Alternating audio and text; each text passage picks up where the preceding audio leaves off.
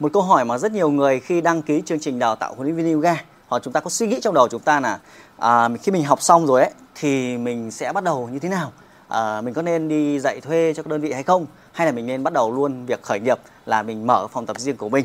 Thì tất nhiên ai chả mong muốn mình có một cái cơ sở riêng để mình có thể thỏa sức đam mê của mình để tự chủ điều đấy. Thì uh, đó là một lộ trình. Nhưng mà trong các khóa đào tạo huấn luyện viên ấy thì tôi cũng có nhiều các lộ trình khác nhau cho mỗi huấn luyện viên có người thì tôi sẽ khuyến khích họ lên bắt đầu từ việc là đi dạy để lấy kinh nghiệm hoặc đi dạy cho các phòng tập.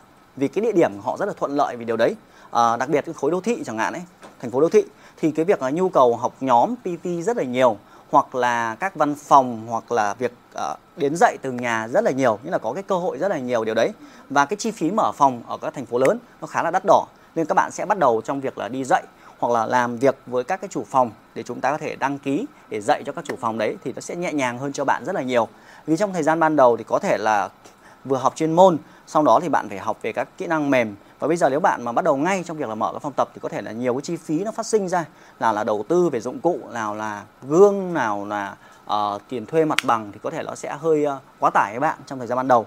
Nên trong khoảng ờ, uh, 6 tháng nửa năm đầu chẳng hạn ấy thì bạn có thể bắt đầu trong việc là trải nghiệm và xây dựng cái mối quan hệ với việc là đi dạy các phòng tập để chúng ta có thêm uh, thu nhập ngay luôn. Hay là chúng ta dạy PT cho các hộ gia đình hoặc là cơ quan văn phòng thì nó sẽ khá là nhẹ nhàng. Nhưng mà sau này mà chúng ta muốn mở phòng thì lúc đấy chúng ta sẽ tiến tiếp lên và có vốn rồi thì chúng ta triển khai thêm. Còn những bạn mà ở khu vực nông thôn chẳng hạn ấy thì cái việc mà dạy cá nhân uh, cho các hộ gia đình cũng sẽ triển khai rất là dễ đúng không? Vì ở khu vực nông thôn thì nhiều bạn sẽ nghĩ rằng là à nông thôn sẽ không phát triển ở đây thu nhập nó người ta thấp hay thế nọ dân trí gì đó chẳng hạn thì đấy chỉ là suy nghĩ thôi. Tại vì tôi đã hướng dẫn cho rất nhiều người bạn và đặc biệt khu vực nông thôn thì mới dễ làm dễ làm ở chỗ ấy ít cạnh tranh ít người làm đúng không? Thứ hai là chi phí mặt bằng ở đấy rất là rẻ rất là rẻ. Nên là thứ ba nữa là cái um, cái nhu cầu về đòi hỏi về dịch vụ nó không cao. Dịch vụ không cao. Ví dụ như ở trên uh, các thành phố đô thị chẳng hạn ấy phải có phòng tắm gơ phải có chỗ đỗ xe gơ phải có điều hòa gơ chẳng hạn. Nhưng mà đôi khi ở các khu vực nông thôn ấy có một nơi xinh xinh, đôi khi trang đi bị được cái thảm tập một chút gương là họ đã cảm thấy rất là vui rồi. Thì các bạn ở khu vực nông thôn thì có thể là bắt đầu ngay là việc là khi mở ra thì uh, bắt đầu đến việc là mở phòng luôn thì nó sẽ hợp lý nó dễ hơn tất nhiên phải tùy mỗi người bối cảnh nhé tại nông thôn có những vùng nông thôn rất là rất là phát triển.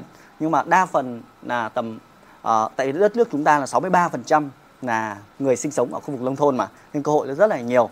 Và cũng phải nắm bắt thêm cái là ở các khu vực nông thôn nếu bạn thấy là cái địa phương của mình uh, có ít cơ sở hoạt động nhiều bạn đừng suy nghĩ như này. Bạn sẽ thấy rằng là có khoảng 3 phòng tập ở khu vực của mình. Cho bạn nghĩ ôi rồi ôi ở phòng tập rất là đông, họ chiếm hết khách. Nhưng nếu bạn tính theo mật độ dân cư chẳng hạn ấy, thì đôi khi dân cư của bạn ở chỗ đấy là lên trăm nghìn dân. Mà có ba phòng tập thì làm sao mà chịu tải được? Đúng không? Cứ cho mỗi phòng mắc luôn 200 người đi, thì mới phục vụ được 600 người. Còn cả trăm nghìn người nữa, nên là cơ hội rất là lớn. Nên là khi chúng ta vừa học xong, chúng ta nên bắt đầu việc là mở phòng luôn, thì sẽ hợp lý hơn rất là nhiều.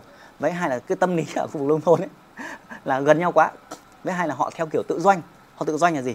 Họ cũng là bắt đầu từ một huấn luyện viên, sau đó họ mở phòng họ không có nhiều cái kỹ năng về quản lý nghiệp vụ về nhân sự nên là họ cũng không dám thuê thêm người đặc biệt là thuê thêm người địa phương.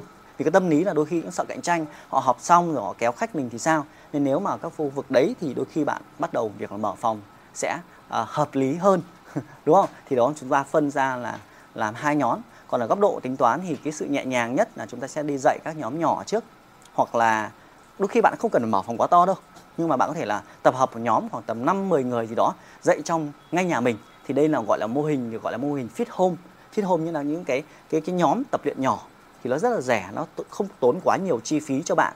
Thiết kế một phòng sinh sinh 10 mét vuông là được. Vài người tập thôi, thì tất nhiên bạn đi kèm với một cái chi phí nó hợp lý một chút, vừa phải với bạn là đỡ phải đi ra ngoài. Còn một cái nhóm nữa là họ gọi là mở phòng thì cũng chưa biết được gọi là mở phòng hay không, nhưng nhóm này rất là thú vị. Đó là họ dạy online. họ dạy online. Thì về cơ bản nhiều khi ấy, cấp độ và số lượng học viên của họ đông chẳng kém thì một phòng tập offline nhưng mà cái chi phí nó thấp hơn rất là nhiều. À, chỉ một chiếc điện thoại một cái mic chắc không đến cái mic như thế này đâu mà chả cần cái cam nét căng như thế này đâu. Đôi khi cái điện thoại như này thôi. Cái điện thoại thì có sẵn rồi. Cái mic tai phone này khoảng tầm năm bảy trăm. Thế là cộng với một cái gậy livestream khoảng tầm đôi khi chả cần gậy livestream đâu. Họ trồng mấy cái chồng sách lên họ gắn luôn vào. Thế là chi phí đầu tư là bao nhiêu tôi cũng không biết được, nhưng mà nó quá rẻ luôn. Họ ngồi luôn ngay trên chiếc giường của họ ấy, xong họ dạy luôn lớp yoga. Cái mô hình này rất là thú vị, thì gọi là các mở các lớp học yoga online. Thì tất nhiên bạn sẽ nghĩ trong đầu là online chắc là khó lắm, chỉ đơn giản thì khi bạn học khóa đào tạo ấy, ở đơn vị nào họ mạnh về online hoặc là mạnh cả online và offline thì họ dạy, thì họ bạn biết. Còn nhiều đơn vị họ chỉ thiên về offline thôi thì khi bạn học xong thì tất nhiên họ sẽ khuyến khích bạn là phải dạy offline nhưng mà bạn chỉ thấy rằng thế giới bây giờ online rất hiệu quả. Ngồi nhà chỉ điện thoại bạn có thể dạy hàng trăm học viên chả cần tốn chi phí, chả phải nắng mưa đi ra ngoài, chả phải quét nhà, chả phải sơn tường, chả phải lắp gương.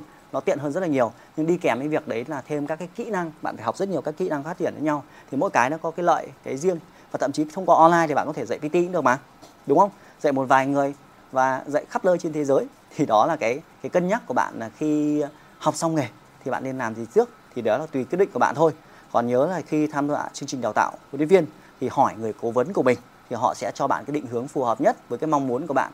Nhiều khi có một cái phòng rất là to hoành tráng nhìn rất là oai nhưng đôi khi thì nó không đạt được mục tiêu tài chính của mình thì cũng lãng phí tốn thời gian tốn tiền bạc ra đúng không? Và tất nhiên để trở thành huấn luyện viên thì còn vô vàn các câu hỏi khác nhau. Thì có một câu hỏi là để trở thành huấn luyện viên yoga thì cần những cái kỹ năng gì đúng các bạn? Tất cả mỗi ngành nghề sẽ có những cái sự đột phá riêng à, sẽ cần có cái tố chất riêng những cái yếu tố để trở nên thành công ấy thì tôi sẽ giải thích kỹ hơn trong uh, video tiếp theo là những cái kỹ năng cần có đặc biệt thì khi bạn muốn trở thành huấn luyện viên thì phải rèn luyện kỹ năng đó hàng ngày, được không? Và xem tiếp trong video tiếp theo nhé.